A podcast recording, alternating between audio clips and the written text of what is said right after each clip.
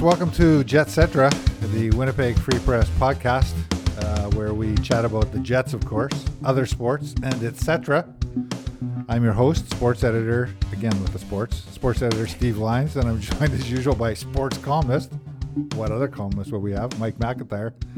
Mike, it's episode 44. Again. Uh, again. I feel, uh, folks, this is the third podcast we've done today. We just finished doing 38 minute podcast, but get this: some idiot forgot to press the Steve. record button. Yeah, Steve. yeah, Steve.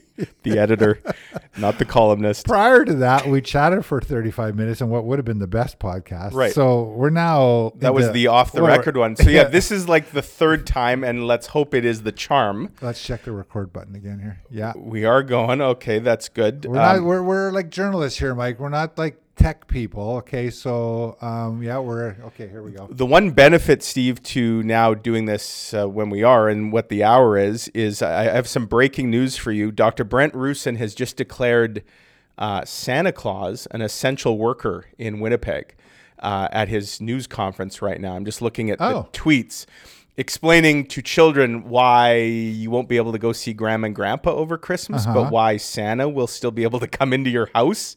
Uh, he's declared, Dr. Roussin has, that Santa has special exemptions from the health Like the real Santa, The real Santa, yes.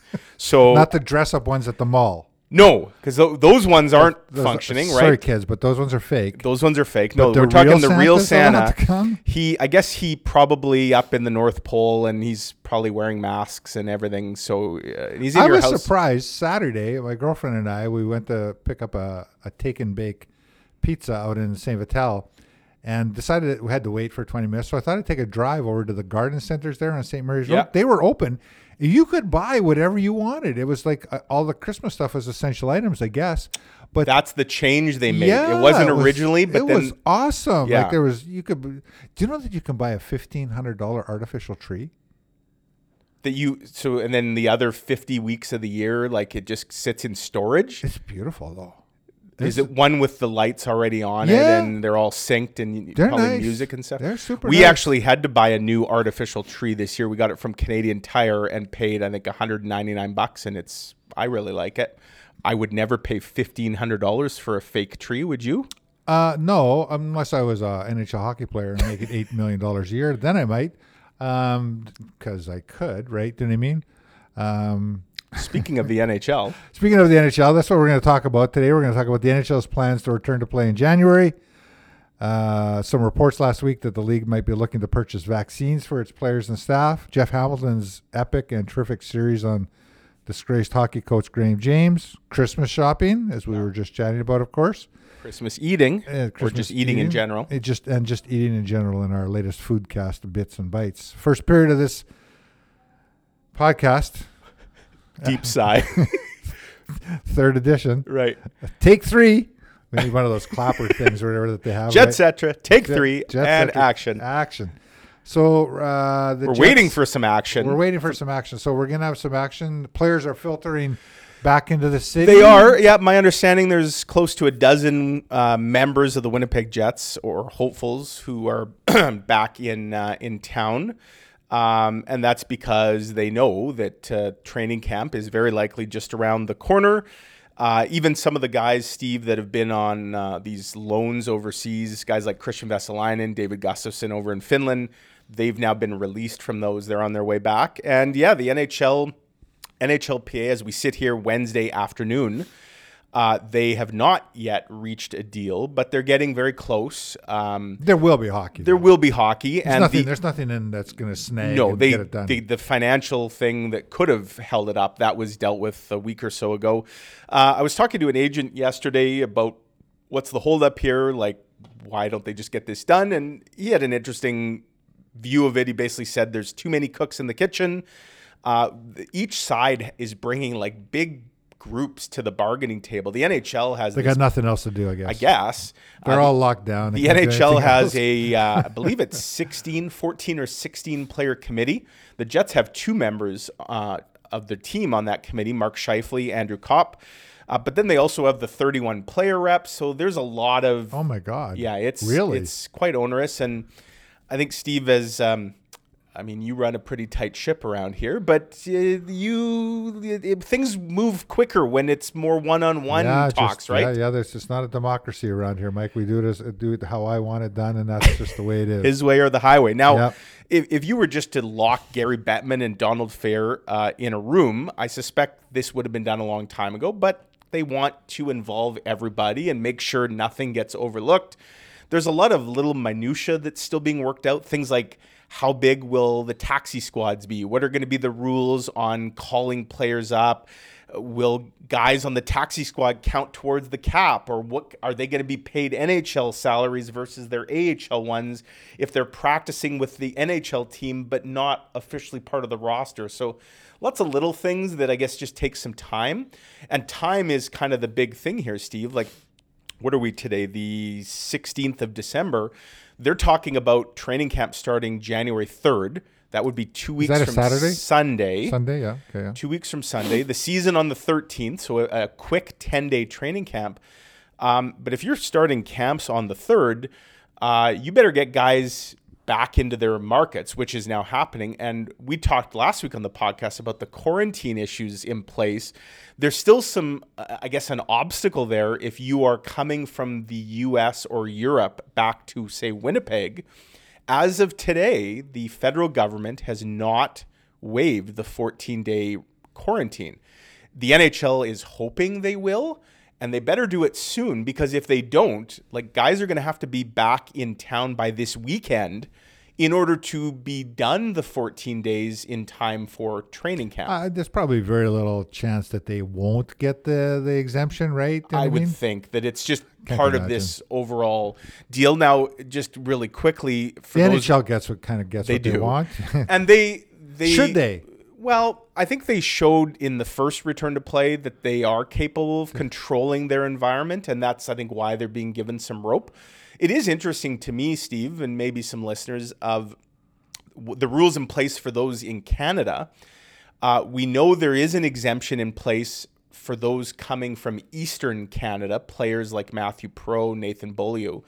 If you or I were to travel, say, from Toronto to Winnipeg, we would have to quarantine for 14 days. No ifs, ands, or buts.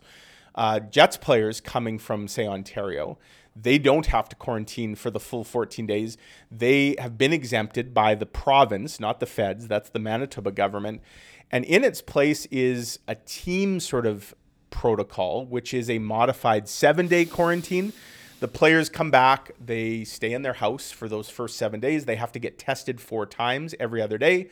As long as those four tests come back negative, after seven days, they can emerge from their cocoon, but only to go to the rink, nowhere else. They can't go to a store, you know, a grocery store or a department store, just a rink. And any family members that came with them from Ontario still have to abide by the regular 14 days. So that's interesting. And the other little quick one is that guys coming from the West, Adam Lowry, Josh Morrissey, Laurent Brossoit, uh, there is no quarantine for regular Canadian folk who come from the West. I don't know that that should be the case. Alberta's got a lot of cases right now.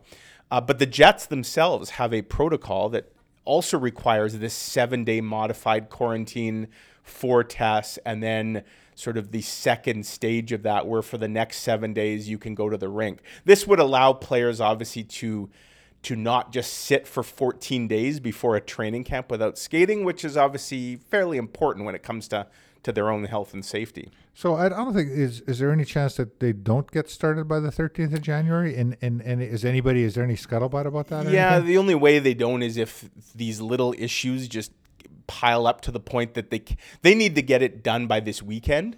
Uh, that will give them enough time. If for some reason, and I don't know why that would be the case. I mean, there's there's there's a lot at stake here, and I think both sides want to get back as soon as possible now. Um, I, I, my understanding is they have a second draft schedule kind of in their back pocket that could be pushed back even as far as February 1st. That would be probably 48 games instead of 56. But they don't want to go that route. They want the 56 games on the 13th. And all indications, Steve, is this should get tied up and all these cooks in the kitchen should have the meal ready in a few days. One of the other things that came up last week, and I don't know whether this is going to help them with their season or not, it might not even happen, was that the NHL was looking to make a bulk purchase of COVID 19 vaccines um, to inoculate its uh, players and staff, I guess. Um, you wrote a column about this. There was a lot of chatter on uh, social media about it. Um, your feelings were the same as mine that this would have been, um, you know, just simply uh, out of line. Uh, pardon the pun. Yeah. Uh, to uh, to have uh, players like this get vaccinated prior to um, frontline workers, at-risk elderly people, et cetera, et cetera. Um, I have no issue with the NHL or any pro sports league buying private vaccine and running their own sort of clinics for their players. In fact, I would encourage that, Steve. Like, sure, take them out of the queue so that they're not bottling things up once there's enough vaccine kind of for all of us to just go whatever stand in line or make appointments where I would have a big issue with the NHL or any pro sports league is if they are allowed to buy vaccine and vaccinate their otherwise young, healthy, athletic players uh, before the people who need it the most. And we know, based on everything we've heard, Steve, that vaccine eventually there is going to be more than enough for all of us, which is great. It's just going to take some time to roll that out. And in these early weeks and even months, uh, those limited supplies that ever that can, that governments are getting are going to go to the people who need it most. So the optics would be horrible if the NHL can just buy their way. but if Pfizer, let's say Pfizer, and and we we chatted about this a little bit in the first take of this podcast. Uh, let's say Pfizer holds holds back, which is apparently a common thing. A common thing where they have five percent of their supply held back for private sale, anyways, and so I don't know. Is it does it matter whether the NHL buys it or whether Kanye West buys it? Yeah, I mean, which I guess I would argue the NHL provides us more entertainment than Kanye West. Well, not uh, everybody would agree with that, but right. I hear you. Uh, but uh, so here's my solution to that, then, Steve. Let's just say if this is going to happen anyways, because it's the way it's done, it's going to happen in the states. Sure. Uh, then, if you're the NHL, to me, you need to do something then to improve the optics and my solution would be fine buy buy your private vaccine if you can get it early great uh, but then give some back to the community. Yeah, that's my that's that's right. I, and that's, I think people solution, it would yeah. be a lot more palatable to the public if that was the case. If you're seen as doing some good, I think most of us re- recognize that just it's the way of the world that some people get preferential treatment. Heck, I get preferential treatment uh, over other people. I do just in general. Do you know what I mean? Uh, uh just because of different things in sure. life. Just because I was born in Canada, I get Absolutely, preferential treatment. I get nice. I had a nice clean glass of water this morning. I was just gonna say we have clean drinking water. Yeah, Not everybody so, has that. So exactly. So I think that most of us accept that there's there's a tier system in life or whatever, right? But in this instance, I just think that probably I would suggest to whoever's making the decisions that you might want to make it look a little better, eh? And I think the NHL is aware of those optics. John Shannon, who originally tweeted, sort of offered a clarification that I suspect came when the NHL PR folks probably the poop hit the fan and said the NHL is adamant they will not jump a line. If they're going to have it in time for this coming season, I, I don't see how they wouldn't be ahead of the curve. But again, there's ways to maybe stick handle around that, and it'll be something to keep an eye on. Hey,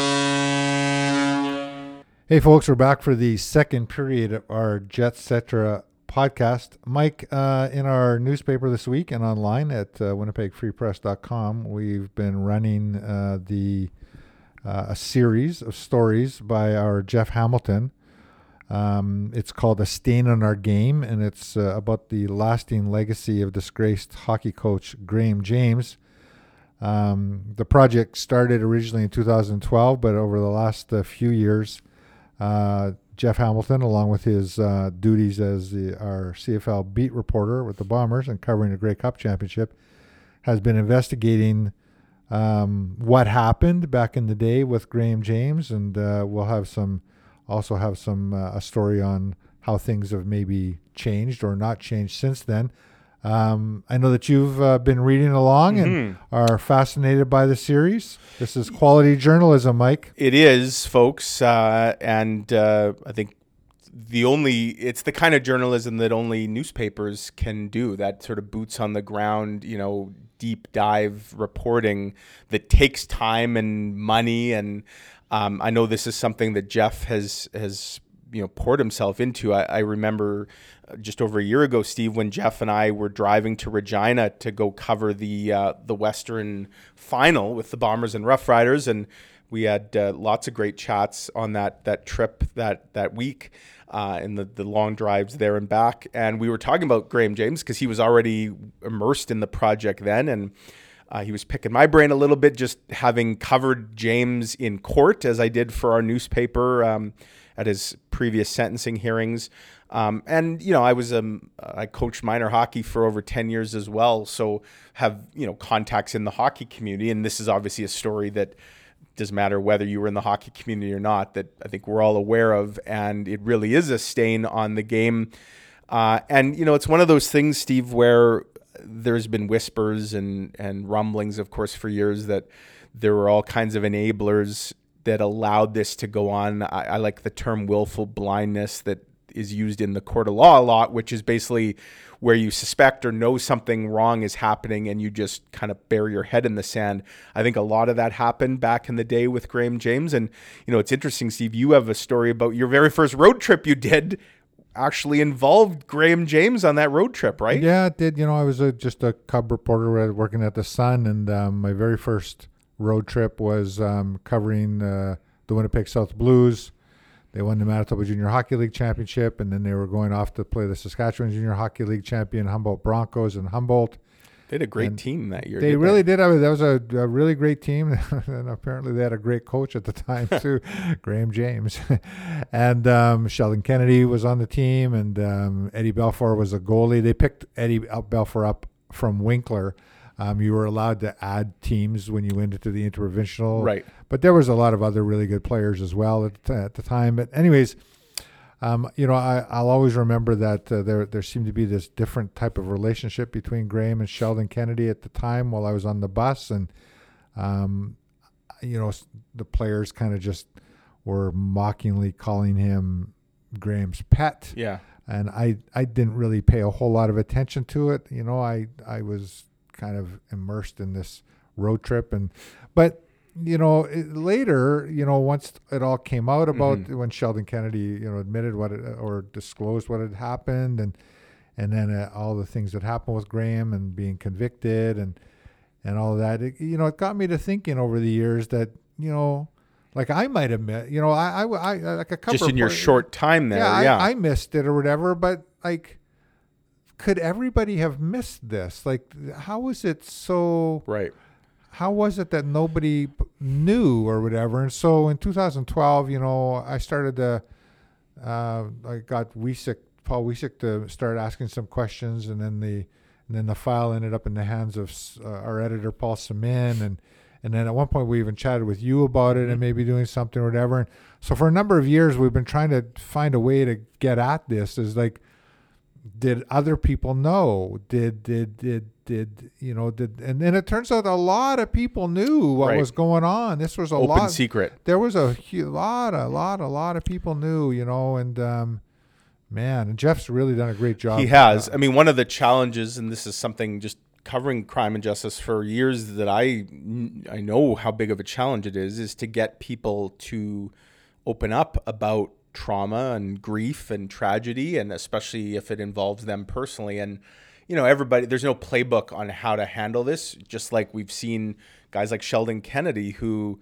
Um, who speak publicly and openly about what they went through. There are many other victims of sexual trauma who remain anonymous and that's their right and i'd never say one way is right or the other it's it's an individual thing um, and so jeff you know he's done a terrific job of just getting so many people to speak candidly and openly here and i know it took a lot of work Well, he- it's not he- an overnight thing you he's, just he's unearthed the culture of the day too, where uh, a, a lot of it was hush hushed. A lot of some players were. Uh, if you read today's chapter four, I Yeah. really look forward to that. Where, where um, players were hushed. Do you know I mean? With money. Um, yeah. So it, it's interesting the timing. We're running this series, of course, here in mid December. Uh, we're coming up on a time when we will be celebrating junior hockey in this country, right? The World Juniors are coming up, and you know a lot of stuff is coming out about junior hockey these days. It is. You know there was there was also some stories last week of this this this lawsuit that players are bringing against the Canadian Hockey League and some of the hazing rituals that have been it is tough part of the, read. part of the The- culture of awful. hockey for a long time, and um, uh, we've heard things about this and we've done stories about it, and but it's just becoming more and more clear about just how bad.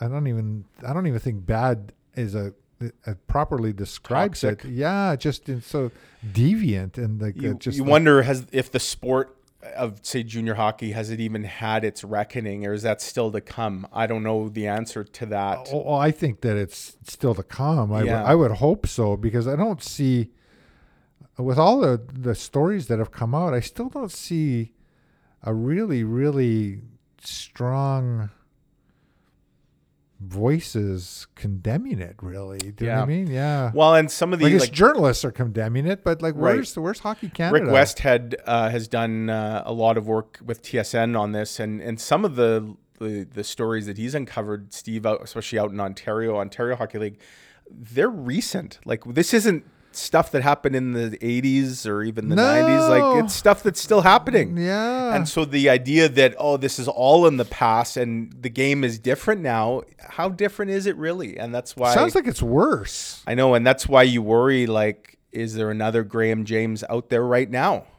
And the answer, sadly, is probably yes. And that's why it's so important that that you know journalists like Jeff and organizations like the Free Press.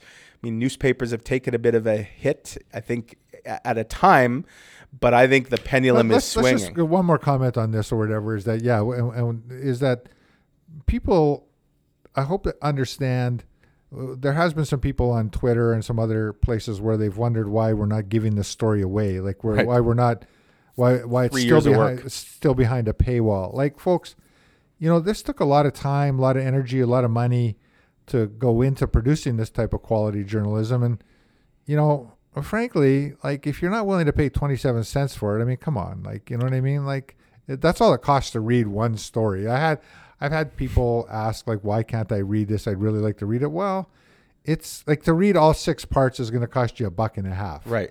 Like, come on. And to, to boil it down to its most simple terms, if, people don't pay for this, you, journalism will look like your Twitter feed. Like that, that's what journalism will become. And do you want journalism to be your Twitter feed?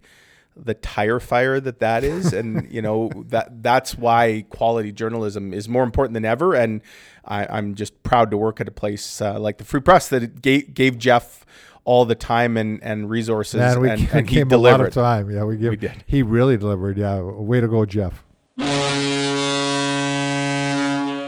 Okay, we're back for the third period of our Jetcetera podcast 2.0, 3.0.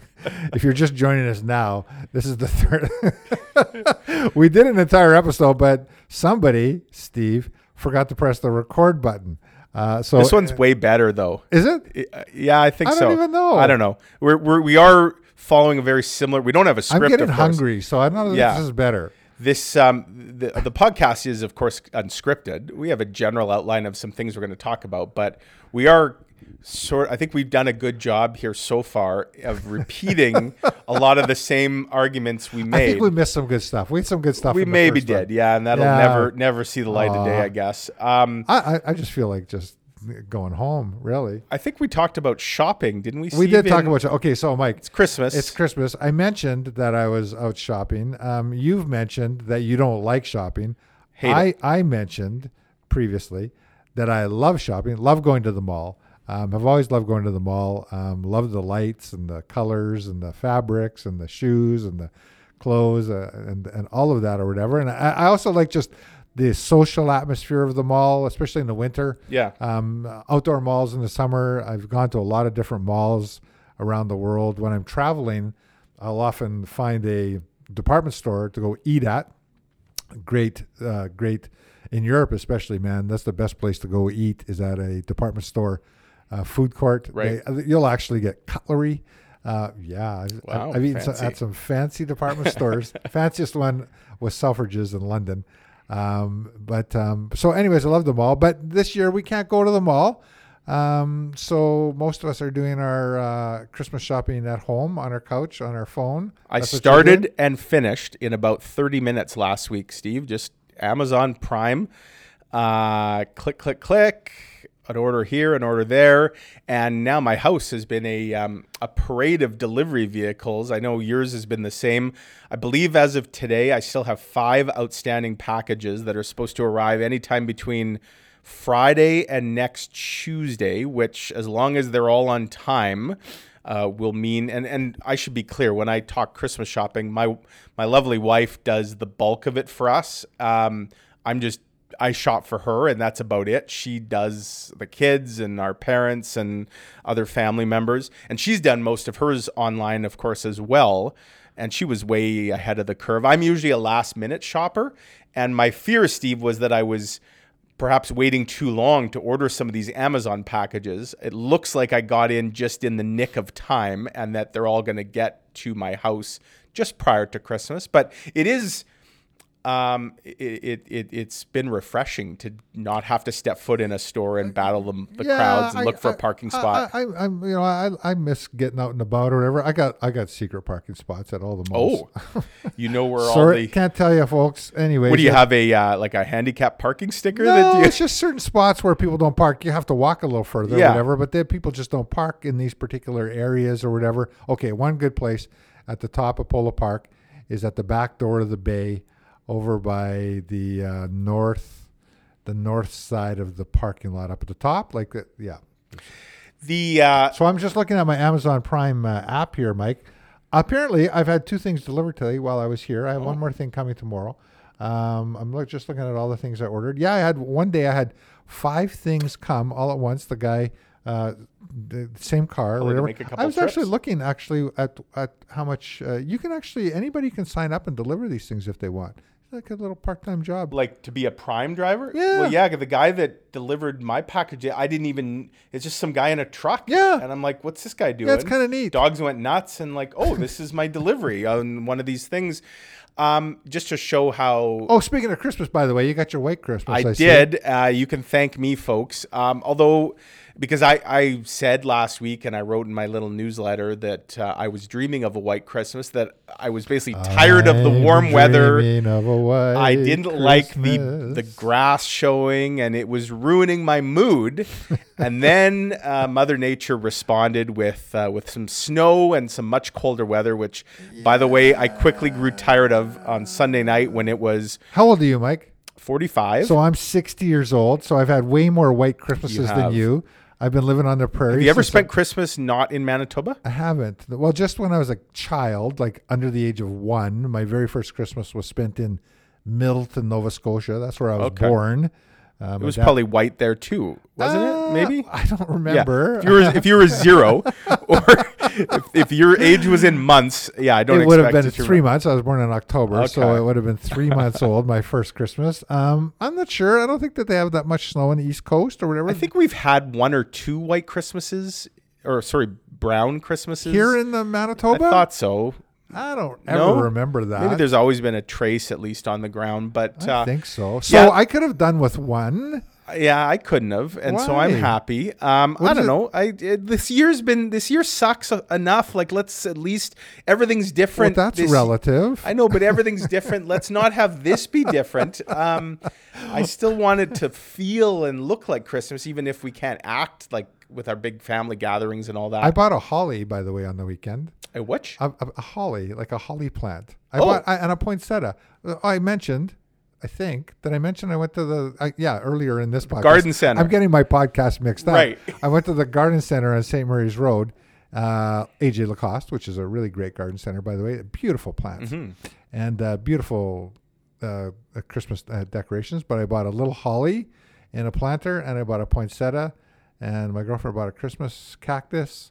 And uh, man, I, I could have just. Bought. So you are going to have a holly jolly Christmas. Yeah, I don't have a Christmas tree. I don't put up a. Uh, a I tree. hear you could have got one for a good deal. Fifteen hundred bucks. Fifteen hundred dollars for a Christmas tree. There was with- one. They had this one Christmas tree or whatever that was half, and it went against the wall. So it was like Oh, like flat. That's a great. If you have That limited space, cool. that's a brilliant idea. I know. We actually could use. Uh, we don't have the biggest living room, and we have two dogs, and the tree. I find the tree takes up too much Well, it space. does. But if if we could like smush it against Yeah, the wall, I think it was like four hundred bucks. oh, that's a that's great. it wasn't bad. That is a It great idea. Uh, we bought a new uh, artificial tree this year, but only paid uh, I think 199 from Canadian Tire. Uh, really, really like it. Um, I wish I would have bought. They had this little thing.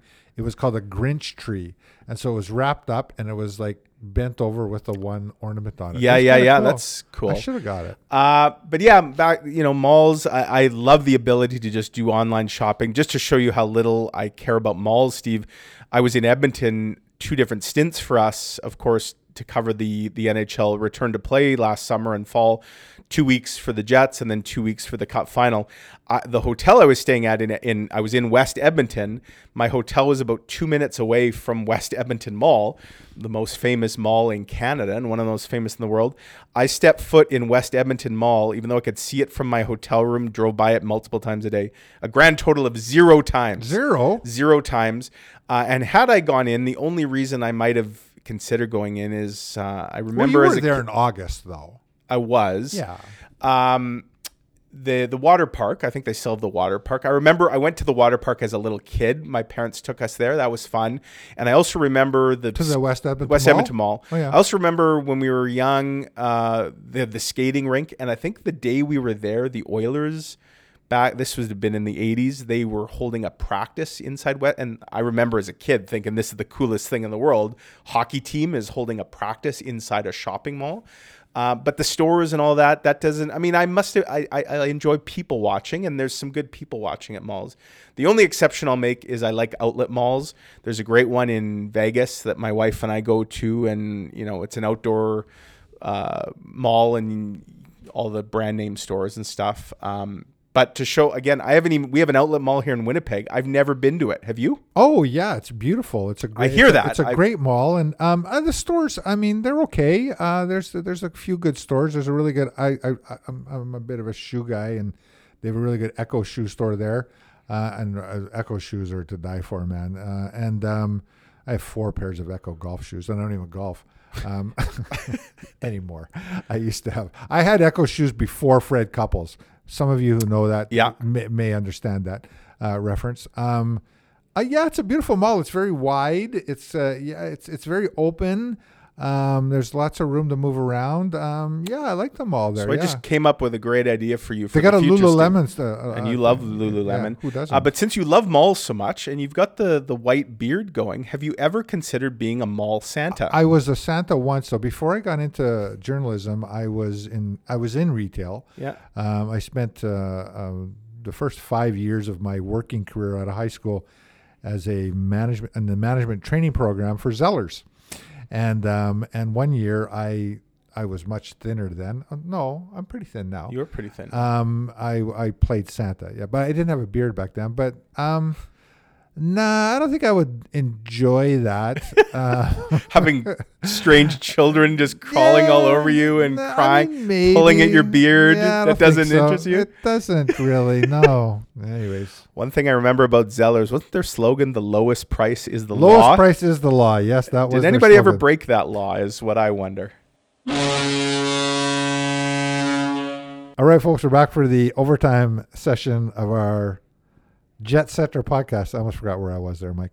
Um, we need to change this though. We need to call it I'm, the. I'm just looking at the lunch and I'm eyeing up that Mandarin orange, Steve, and I know we're we're getting hungry here because your eye off my man. been here forever. Yeah, Mandarin oranges. I think I said this in the f- previous incarnation of this. The Mandarin oranges in Winnipeg this year, at least the ones we've been getting from uh, from Sobeys, it's the best crop of Mandarin oranges I've ever seen in my life. I'm a bit of a Mandarin orange snob, and these ones are really good. They're juicy, they're sweet. I haven't had a bad one in the bunch yet, and we've bought a bunch of boxes. So I don't know what the trick is, why they're better than usual this year, but they've been great. Uh, on the flip side, The apples right now in Winnipeg are absolute crap. Uh, lots of bad batches of apples lately, and um, Which is odd. Um, oh, so I mentioned uh, this to you before. I'll mention it again. The best place to get your apples is at Vic's on Pembina, the Vic's Vegetable and Food Market. Yeah. they do a great job of bringing bringing in apples. When I used to eat a lot of apples, I don't eat a lot of apples now. Although I had an Asian pear this morning. those are Um, good too. Yeah, they're good. I actually mixed it into my yogurt and stuff. It was quite good.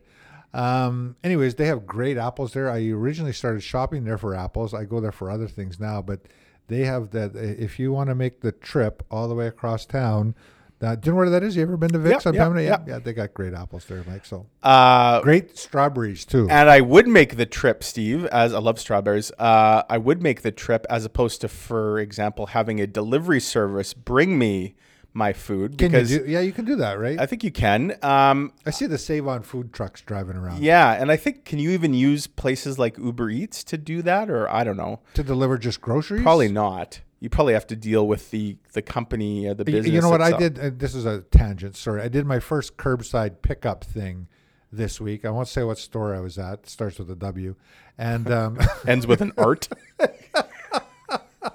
so I'm sitting out there. I'm calling the number, and no answer. So eventually, I just went in, Yeah. and I got it myself. I mean, just like, uh, yeah. Anyways, Uh, I I I'm probably in the minority here, Steve. I have yet to use a food delivery this service. is shocking news. Never I don't use it a lot. Right. yeah. I will always, and we we order at least once a week, and I always go pick up the food, and I can't really explain why. I, I, it's not a trust thing, but I do like the idea of having some control still of getting my own food, like going to the place I ordered it. It's a hunting and gathering thing. I Mike. guess, yeah. I feel like I'm providing for my You're, a- family. you're still in an agrarian society. I guess, yeah. Like Pretty good that like- I knew that term, eh? like, That's it.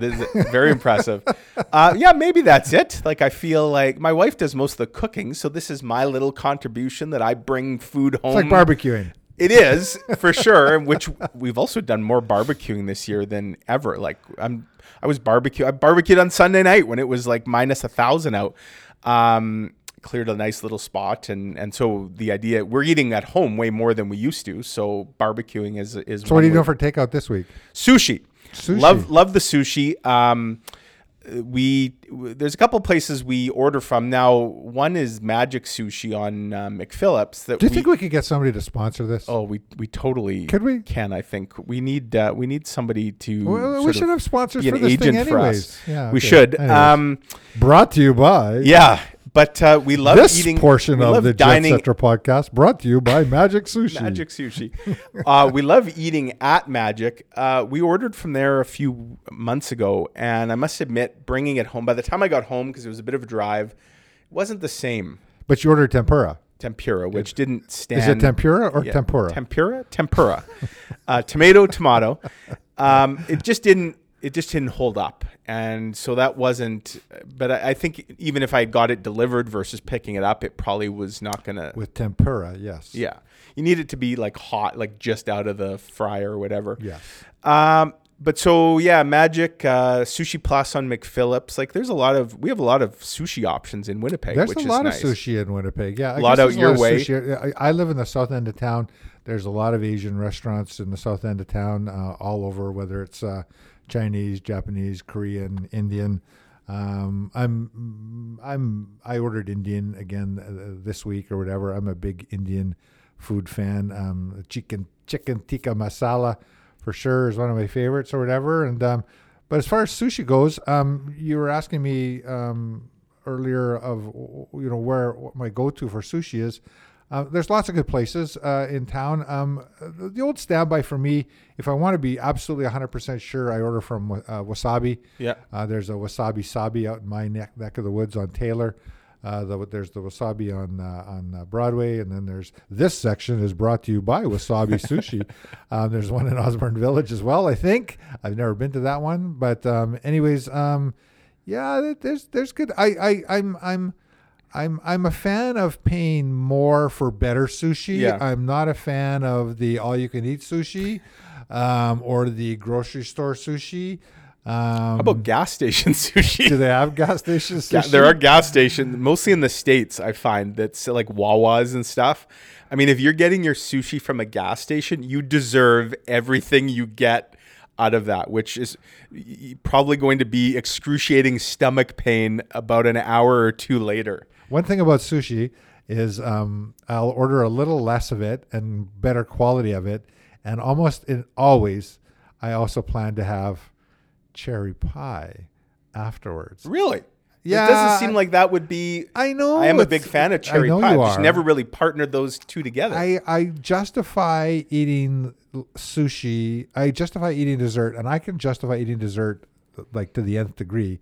But sushi isn't as filling, so Right. I gotta make sure I have a dessert, and so cherry pie, cherry pie with cherry ice cream.